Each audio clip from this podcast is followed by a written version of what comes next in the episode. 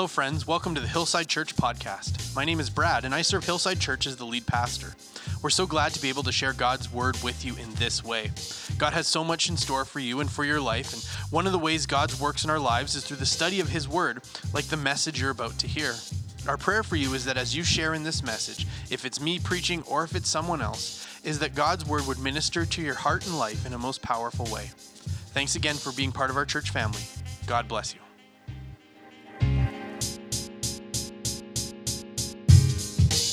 For us this morning. Um, this week, um, normally at the beginning when we when we come together and I'm going to share the Word of God with you, I'll tell you to turn to a specific place in Scripture. Um, I'm not going to do that this morning because we're going to be jumping all over the Gospels this morning.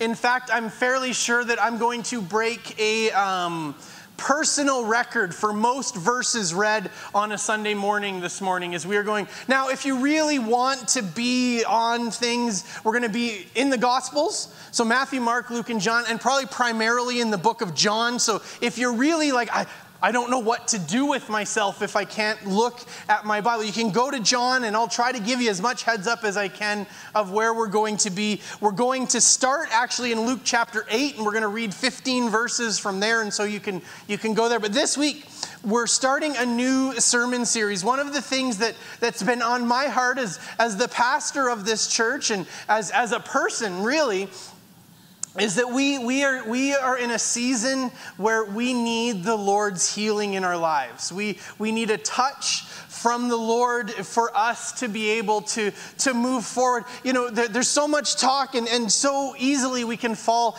into this idea of, of being that, that, you know, COVID and COVID lockdowns and all of those things, they're, they're a thing of the past, and, and we're going to move forward. But, but we know that, that COVID is still with us. Um, we, have had a few people in the last couple of weeks, you know, not able to be here because of that. But as we've collectively, as, as a people, as individuals, as family, as friends, as we've walked through this, this difficult, traumatic period in the world and in our lives, we're going to need God's help in order to, to move forward and to move forward well in this time.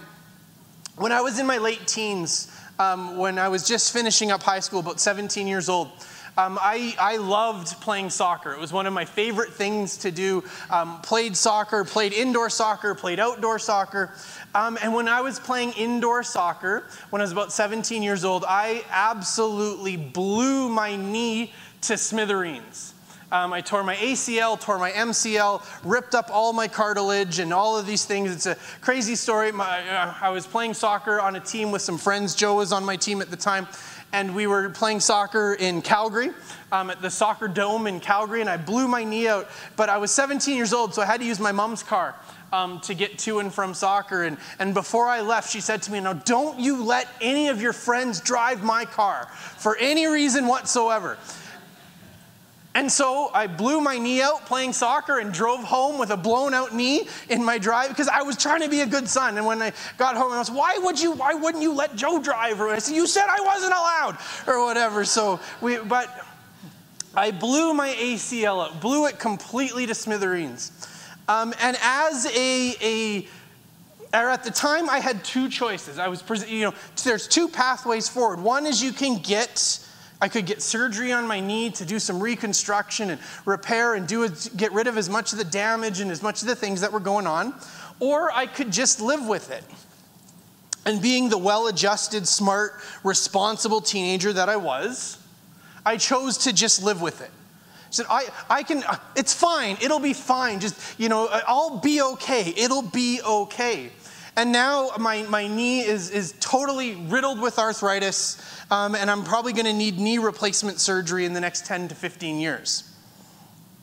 The reason why I tell you this is because as we come out of this time of, of COVID, where, where things were so pressure filled and, and so traumatic and so difficult, we can just choose to be like, nothing ever happened. Nothing's wrong. Let's just move forward and go forward and just live with the scars and the hurts and the pain that's become part of our story. Just celebrate that the things, you know, that really hurt when it happened, but enough time has passed and it doesn't really hurt so bad anymore. But knowing that the hurts and the scars are still there. or we can come to the Lord and invite Him to heal us. We can come to the Lord with all of the things in our lives that have, have, have been difficult, and we can invite Him to heal us, and we can move forward not with a blown out, busted out knee, but hey, it hurts less now than it used to, but with a fully repaired knee. And that's, that's what we're going to do. That's what we're going to be talking about for, for the next little while, what we're going to be looking for, what we're going to be praying for. That when we come together, we're going to be praying for healing for each other, praying for and looking for God to heal us. Heal us as people, as a church, as individuals, as families, as friends and looking for God to heal us physically for sure, but also emotionally, where we need emotional healing. That some of the scars and things that, that have been inflicted on us, they're not physical scars, but they're emotional scars. That, that friends, family, coworkers, people in our lives, we've had these really difficult seasons and we need healing from the Lord in order to move forward healthily. That I can just not talk to them anymore but that's not the most healthy way to move forward. Or perhaps spiritually, that, that maybe over the last two years, things have gone difficult in your relationship with God, and you need to be healed from the things that have taken place. And so that's, that's what we're going to do for the next six weeks or so is we're going to be talking about just different ways that the Lord wants to heal us and how He can heal us in these different seasons and places in our life. Next week, we're going to talk about healing broken relationships and what does it look like for the Lord to heal our broken relationships. But this week, what I want to do is I want to start from, from the beginning uh, and, and help us to, to start from the beginning. That's a good thing to do. If you start from the end, it would be really short. Um, but we'll start from the, I want to I want to just talk about this idea and this concept of healing and what does it even mean that, that one of the most difficult and hard to pin down ideas of theology and ways of understanding God and how he works and what he does is in this concept of healing. We, we are a four square church, and that's the denomination that we're a part of if you're, you're unsure of. But, but one of the squares of the four square, and that's what those symbols at the back there, if you're newer to our church and you see the, the red cross and the yellow bird and the blue cup and the purple crown, you think, huh, those are weird stickers. Um, those all represent the four squares of the Foursquare Gospel Church of Canada. The, the, the first square, the red square, is, is Jesus Christ, the Savior. The second square, the yellow bird, is Jesus Christ, the baptizer with the Holy Spirit.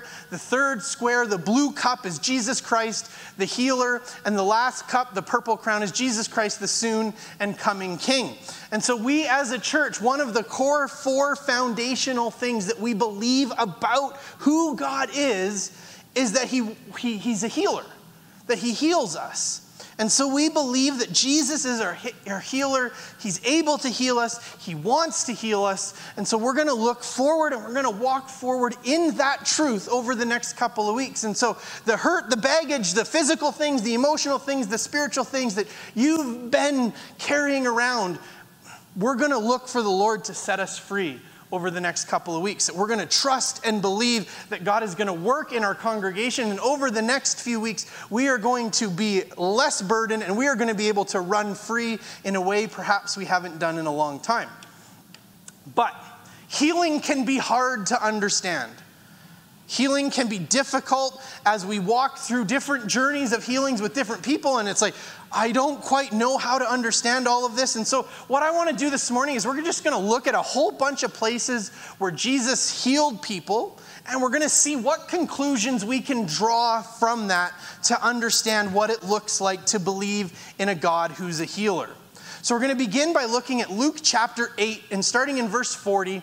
There's two stories of healing that take place here. And so we're just going to read through a bunch of verses here and then we'll come back and talk about what these stories mean. So, starting in verse 40, it says, Now when Jesus returned, a crowd welcomed him, for they were all expecting him. Then a man named Jairus, a synagogue leader, came and fell at Jesus' feet, pleading with him to come to his house because his only daughter, a girl of about 12, was dying. As, so that sets up that sets up the scene. That's the context for the first healing that we're going to talk about.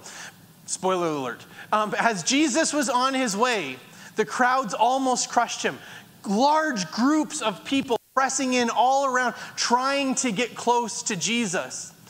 And a woman was there who had been subject to bleeding for 12 years, but no one could heal her. She came up behind him, Jesus, and, and touched the edge of his cloak, and immediately her bleeding stopped. Who touched me? Jesus asked. When they all denied it, Peter said, Master, the people are crowding and pressing against you. Jesus says, Who trusted? And everyone and no one did. There's this huge crowd and everybody's pressing in. So everybody's touching Jesus, but nobody with like an intentional thing. And Peter points out the obvious Jesus, there's a whole bunch of people. But Jesus said, No, someone touched me. I know that power has gone out from me. Then the woman, seeing that she could not go unnoticed, came trembling and, and fell at his feet in the presence of all the people, she told why she had touched him and how she had been instantly healed. Then he said to her, Daughter, your faith has healed you. Go in peace. While Jesus was still speaking, someone came from the house of Jairus. So remember, now we have this incredible story of this woman being healed, but it began with the story of this little girl who was dying, Jairus' daughter. And so somebody comes from his house and says, Your daughter is dead. He said, Don't bother the teacher anymore. Don't, don't make Jesus come the rest of the way. The story's been written, the story's been told. Hearing this, Jesus said to Jairus, Don't be afraid, just believe, and she will be healed when he arrived at the house of Jairus, he did not let anyone go in with him except Peter, John, and James, and the child's father and mother. Meanwhile, all the people were, were wailing and mourning for her. Stop wailing, Jesus said. She's not dead, but asleep. They laughed at him. That's quite the response to Jesus, hey? You know, that, that's not something typically we, we, we think of that the words of Jesus, the kind of response his words would elicit, is laughter, but not because he told a joke, but laughter at him for, for seemingly saying something so outrageous.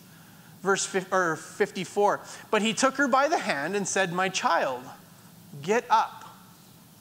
Her spirit returned, and at once she stood up. Then Jesus told them to give her something to eat.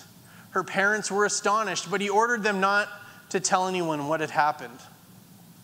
This is a good passage to begin talking about healing with because in these verses we see two very different people healed in two very different ways. Jesus simply speaks a word to the girl, saying, Little girl, arise. He says three words, and she's healed not just from sickness, but from death. But Jesus also heals this chronic bleeding, pro- this woman with a, pro- a chronic bleeding problem with, without even seemingly knowing it. Jesus doesn't speak any words to her, he doesn't do anything to her. She just touches him and she's healed. See, sometimes Jesus would speak a phrase to people and they, they would be healed. He told people to stand up or get up. But sometimes he didn't even tell people they were healed. Ten lepers come to Jesus and ask him to have mercy on them, meaning, meaning heal us. They come to Jesus, or at least as close as they could come to him, and they, they ask Jesus to, to heal them. And Jesus just tells them, Go and show yourself to the priest. That's all he says to them. And on their way, or in a moment, or when they show, it, we don't know that, but Jesus doesn't say, Be healed. He just says, Go and show yourself to the priest. And as they went, they're healed. Sometimes we see even in Scripture that Jesus had to pray more than once. Jesus. Uh, Jesus prays and the man can't quite see. And so Jesus, it says, has to pray again. And so he prays again and the man's healed. Through the, throughout the New Testament, we, we see over and over again that there's, there's no one way that Jesus did things. He, he didn't give us a template for healing. He didn't give us, here's how to heal someone in, in five easy steps. Here's the magical phrase. Here's the thing you have to do. Here's the thing you have to say. No hand motions, no dance routine, nothing of the sort. There was nothing that Jesus pointed to and said, Here, if you want to heal someone, say this, do this, act like this this, do that. We see it's different all the time. If We go to John chapter 5, we see a, a totally different and unique story of healing in John chapter 5. For, says, for, for some time, Jesus went up to Jerusalem for one of the Jewish festivals.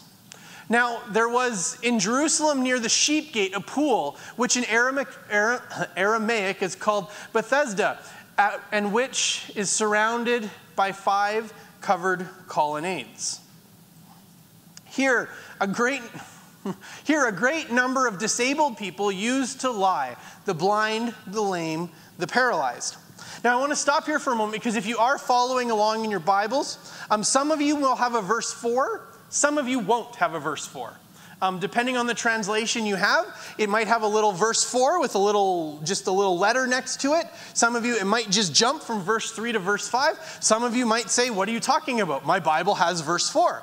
It all depends on which translations it comes from. And the reason why that there's not necessarily a verse 4 in all of your translations is because when we go back to the earliest manuscripts of Scripture, verse 4 isn't always included in there, but it is sometimes. And what people believe happened, and this is the, the working theory that scriptural scholars, textual criticism and those kind of things would say is that verse 4 wasn't in the original manuscript of the book of John, but rather it was a little add on that one of the translators added just to bring some clarity in order for people to understand what's taking place there.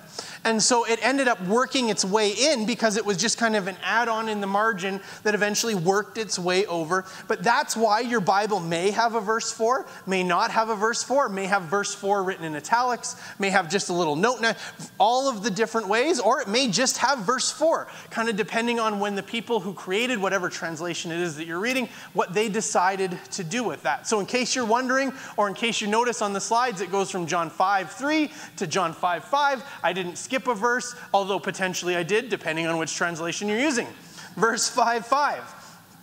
One of, one of, or one of, or one who was there had been an invalid for 38 years.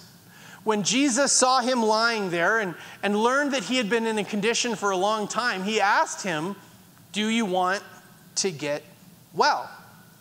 Sir, the invalid replied, I have no one to help me into the pool when the water is stirred. This is what verse 4 is referring to. If you go back and look at verse 4, that will bring some clarity to what he means when the water is stirred. And so that's why they believe this little note was added in there. So uh, when the water is stirred, while I am trying to get in, someone else does ahead of me. Then Jesus said to him, Get up, pick up your mat, and walk. In verse 9, at once the man was cured. He picked up his mat and walked. Now, there's some really wild aspects of this story, some very like fantastical sounding things, some incredible moments, but in some ways this story actually raises more questions than it answers. In the verses we just read, it said that there was a great multitude of people gathered around this pool looking for healing. A great, there's any number of people there. We don't know how many a multitude is, but it's safe to say it's at least two. And Jesus picks one guy. Out of this great multitude of people who are all there for the same purpose, Jesus selects one. Who or why? Who knows? We're given no, no context in that we can speculate. We know that he'd been there for a very long time. Scripture says 38 years. So perhaps it's because it was a long time. In fact, when we read it, it says that when Jesus was told how long he had been there, he does go over and talk to him. But the flip side of him being able to be there for 38 years, that probably means it wasn't the most urgent one. It probably wasn't the most dire request of the group of people who were there that he's been there for 38 years in his condition.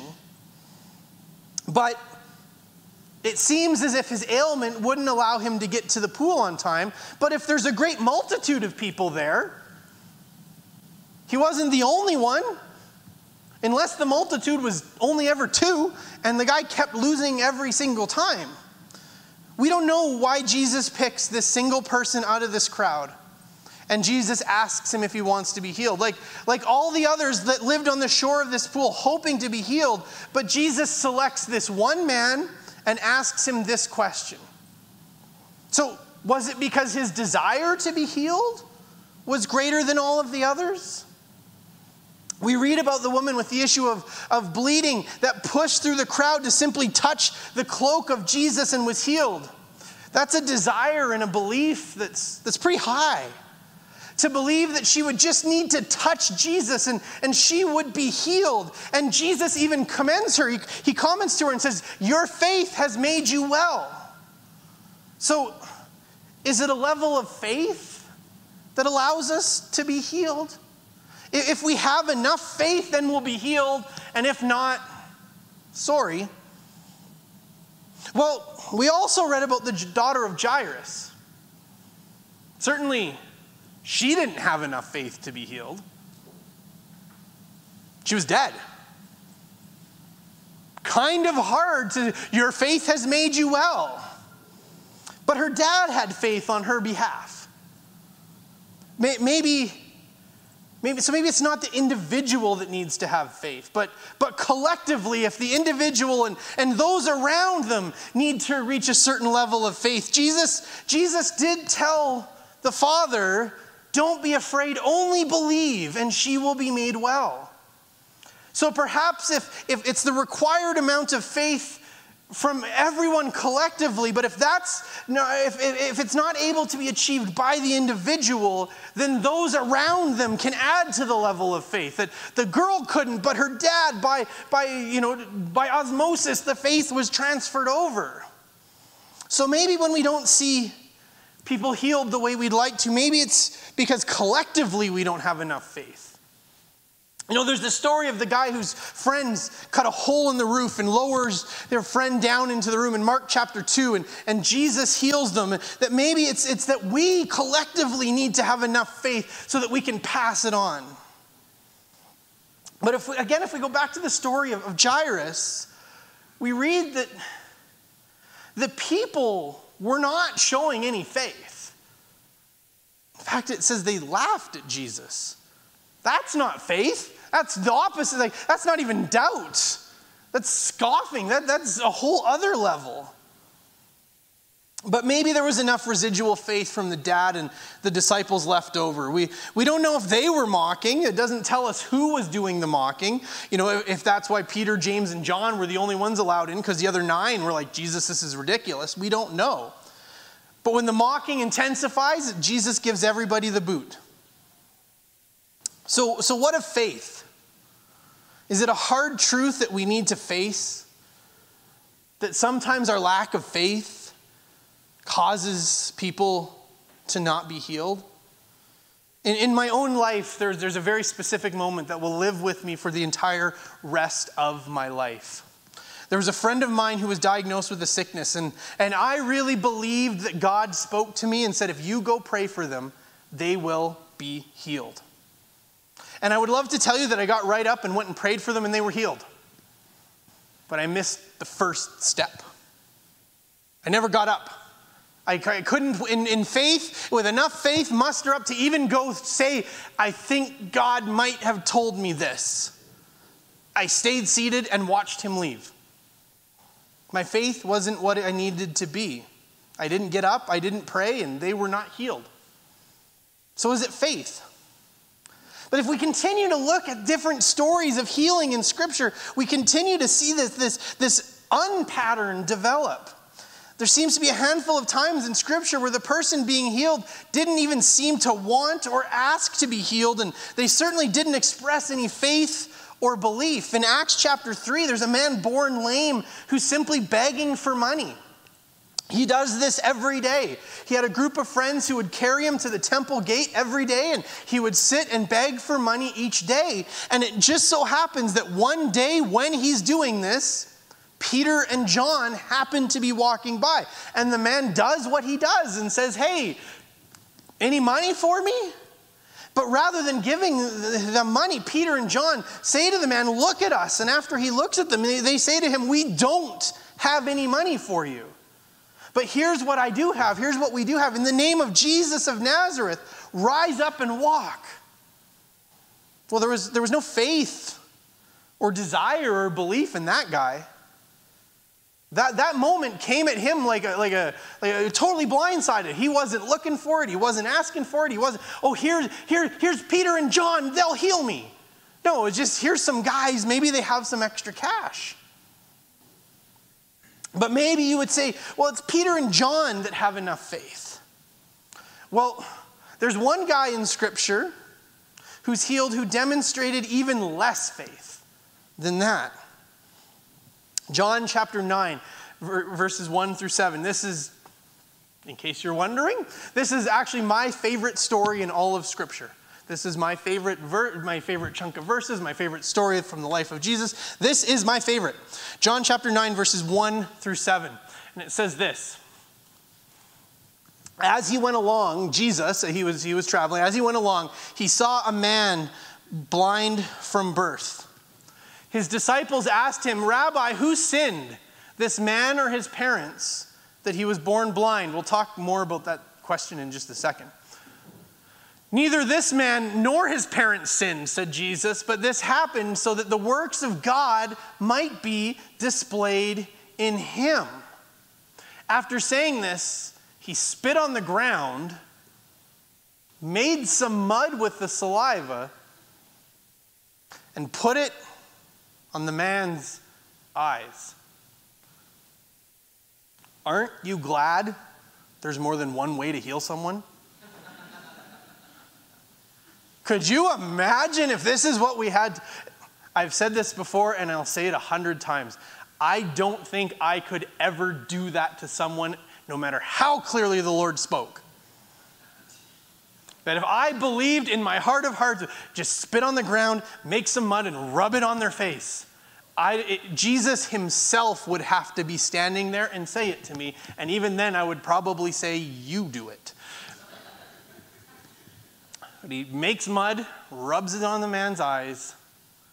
Go, he told him, wash in the pool of Siloam. This word means sent. So the man went, washed, and came home seeing. Where was this man's faith on display? Scripture doesn't even record that this man said a word. Nothing to the disciples, nothing to Jesus. He doesn't even ask them for money. No asking for help. In fact, the topic of healing doesn't even come up at first. We see Jesus' disciples ask him a theological question. A common understanding of the time was that if you were sick, that if there was something physically wrong with you, that it was the result of, of sin in your life that, that it was a punishment. And so, with this man being born blind, the assumption that people had made was, was, was that it was a punishment for sin. But being born blind mean that the sin had to come from one of two places. That either this man's blindness was a punishment on his parents for the sin that they had committed, and so, as a punishment for a sin they had committed, their, their son was born blind. But the other option that the disciples say that's just wild is, or was it this man's sin that he was that somehow he had sinned in utero. That, that while he was growing as a baby inside of his mom, that I guess he had some impure thoughts. Like, I don't know. I don't know what you can do as a baby, and like before you're even. But what kind of? Or if it was like a preemptive strike, that God knew he was going to sin, so preemptively it was a preemptive strike.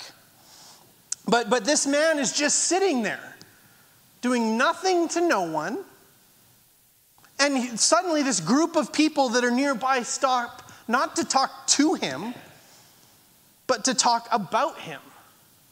And the theological question that the existence of this man poses. And he hears the disciples say to Jesus, So whose sin is it that this man is like this? As he's just sitting there, doing nothing, not hurting anyone. But suddenly he's, well, how bad of a guy is he, or is it his family that's bad? But Jesus has this incredible answer. He says, This man wasn't born blind because of sin, he was born blind for this very moment. This moment right now is the reason he was born blind because he was born blind so that in this moment the power of God can be shown in his life to everyone who sees it. Now, then this man who's sitting there, still not talking to anybody, still very confused, hears Jesus spit and then suddenly feels something all over his face. And then he's healed. He's healed. But the question that this poses no one was demonstrating great faith. The man was just sitting there. No one was lobbying God for this, uh, or for this man on his behalf. There was no friends there. The disciples weren't interested in his healing. They were interested in the philosophical, theological question of his existence, but the topic of healing doesn't come up until, until Jesus does it. He just heals him. So, so what of faith? What, what of belief? What of desire? Do we need to have faith to be healed? Of course we do. Do we need to have belief and, and desire to be healed? Of course we do. Do we need to do something in order to be healed? Of course we do. But there's also no specific criteria laid out to a point of lacking heal or a lack of healing as a lack of one of these things. Because every time you can point, well, Jesus said your faith has made you well, there's also somebody who doesn't show any faith. So it can't just be a simple answer like that. Some were healed because of their great faith. Some were healed seemingly because of the faith of others. And some were just healed because that was the reason they were sick, was so they could be healed. But there's one other, one other point in Scripture that I want to talk to us about this morning before we're finished here. I mean, it's, it's from 2 Corinthians chapter 12, if you, if you want to want to go there. If we were to lay out and understand these things, as a criteria for being healed. If we, we were to say you have to have faith, you have to have belief, you have to have action, you have, your relationship with God has to be blank for you to be healed or for you to heal someone. If there was one person we would go to and we would say, if I need to put it into the concept of a person, it would be Paul, the Apostle Paul. That we could go to him, be like Paul. If there's ever somebody who had the faith, who had the action, who had the belief, who had all the things, that he'd be like Paul. And if that was the case, none of us would probably have live up to those things because seemingly none of us are the Apostle Paul. But he prayed for God's healing in his life. And seemingly nothing happened. He will say, Paul will give his testimony and say that he prayed for healing and, and he was not healed. In 2 Corinthians, Paul will write about what he will call a thorn in his flesh. He will call it a messenger of Satan. And we don't know exactly exactly what it is. Some people think it's as simple as he just couldn't see very well because he will write in some of his letters, see how big the writing that I have to use is because I can't see very well. Um, other people will think that it, it, it was a more significant disease that perhaps contributed to his, his inability to see, see very well, but we don't know what it is. But what he does say is, I pleaded with the Lord to take it away from me. In fact, he will say that he pleaded with the Lord three times that he came back again and again and again to the Lord and said, God, would you heal me? The Apostle Paul coming to the road from Damascus guy, the, the guy who, the, the apostle, the guy who wrote all those books in the New Testament, he comes to God again and again and again and says, Would you heal me? And God tells him, No. He says to God, tells him, My grace is sufficient for you. For my power is made perfect in weakness. The healing that you want, you don't get it. You get my grace instead. The grace that I'm going to give you is sufficient for the healing you're looking for. But as Paul walked this road where he, he prayed to God to heal him, and God told him no, eventually he comes to a place in his own life where, where he's able to write this about this experience that he had with with his with God and his healing and, and all of these things where he writes, Therefore I will boast all the more gladly about my weaknesses, so that Christ's power may rest on me. That is why, for Christ's sake, I delight in weakness, in insults, in hardships, in persecution, in difficulties. For when I am weak, then I am strong. Paul comes to this place where instead of coming back again and again and again and again saying, Jesus, would you heal me? God, would you heal me? He comes to a place where he says, I need to rejoice in the fact that I'm not healed. Friends, make no mistake. Paul was healed, but maybe just not the way Paul envisioned it when he prayed for healing. That he received from the Lord, and God set things right in his life, but not physically. He set things right in his life emotionally, spiritually. And the reality is that at some point, every single one of us unless the Lord comes back, will not be healed of something the way we were praying for. And we'll go home to be with the Lord.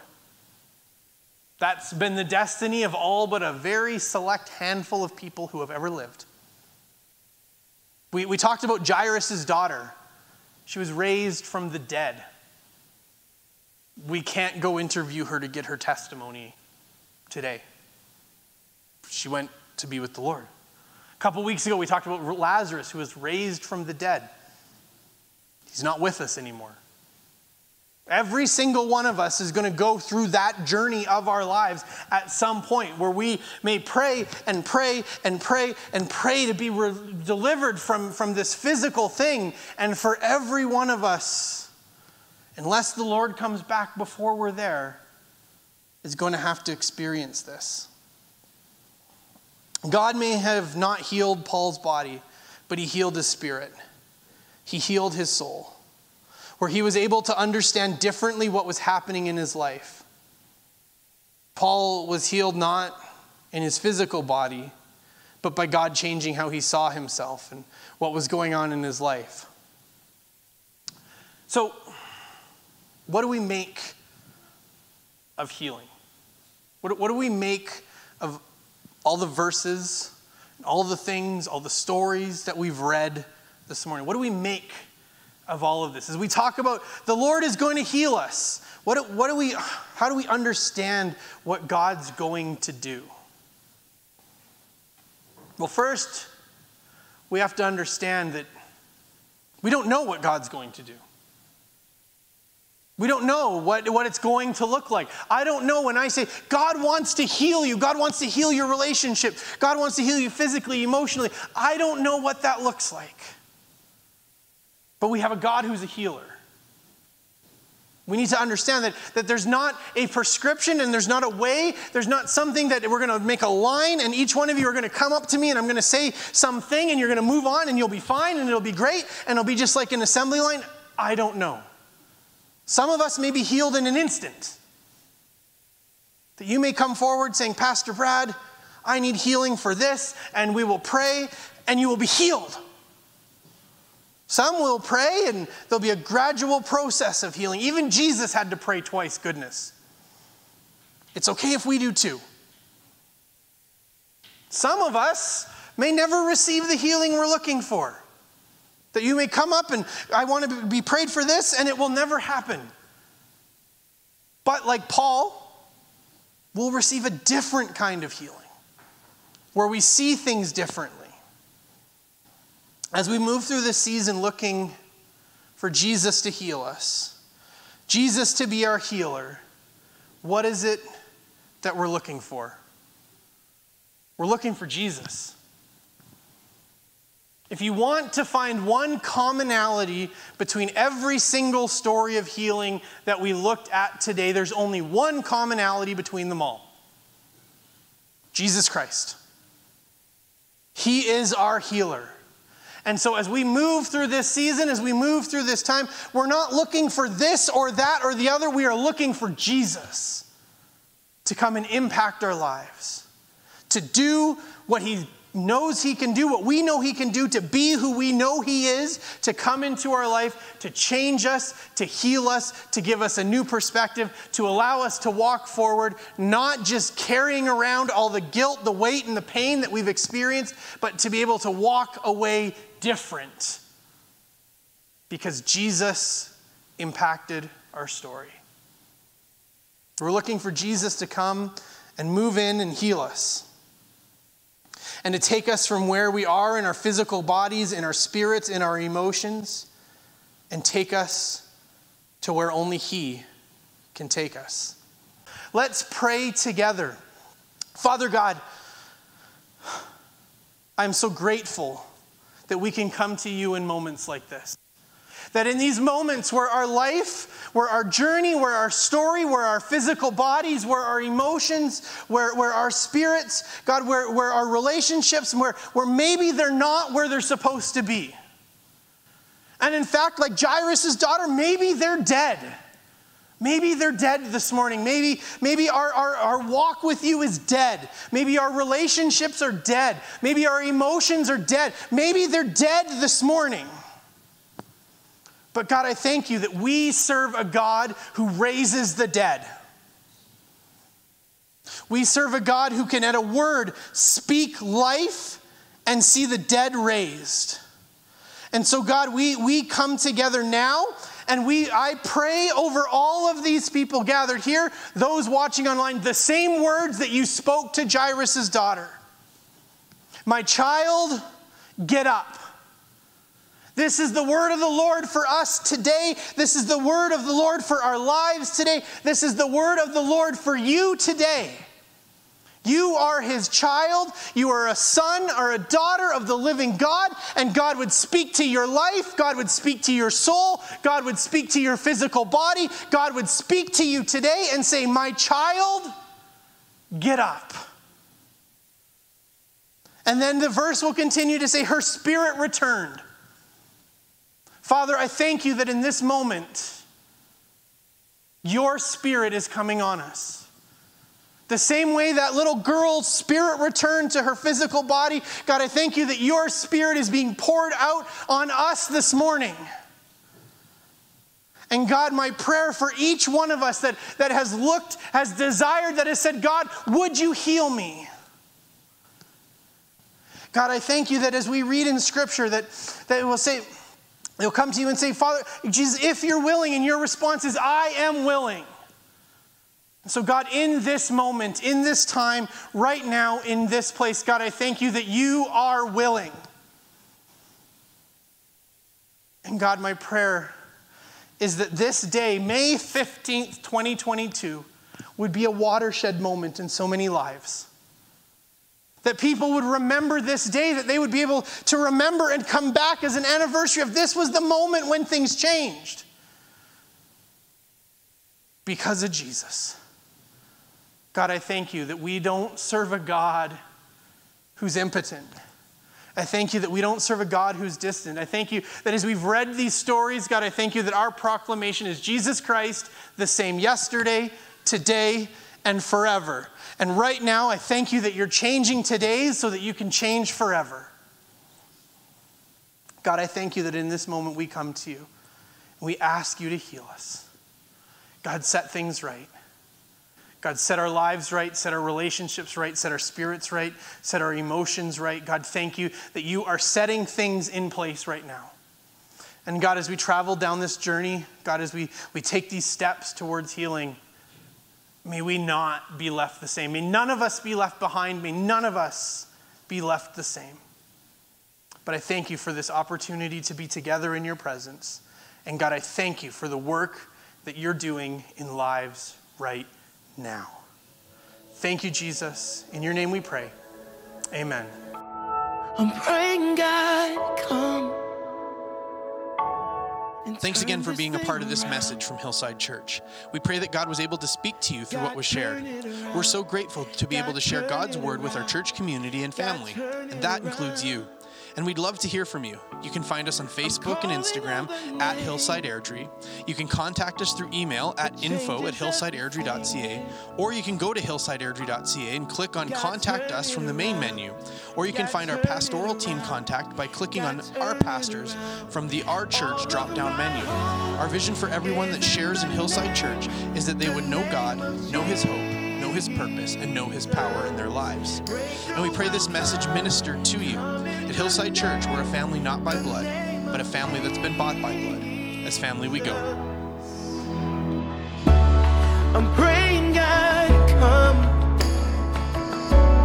and turn this thing around.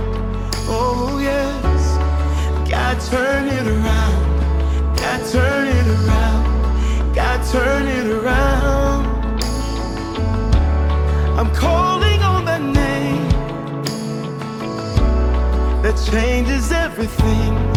Oh, yeah, yeah. God, turn it around.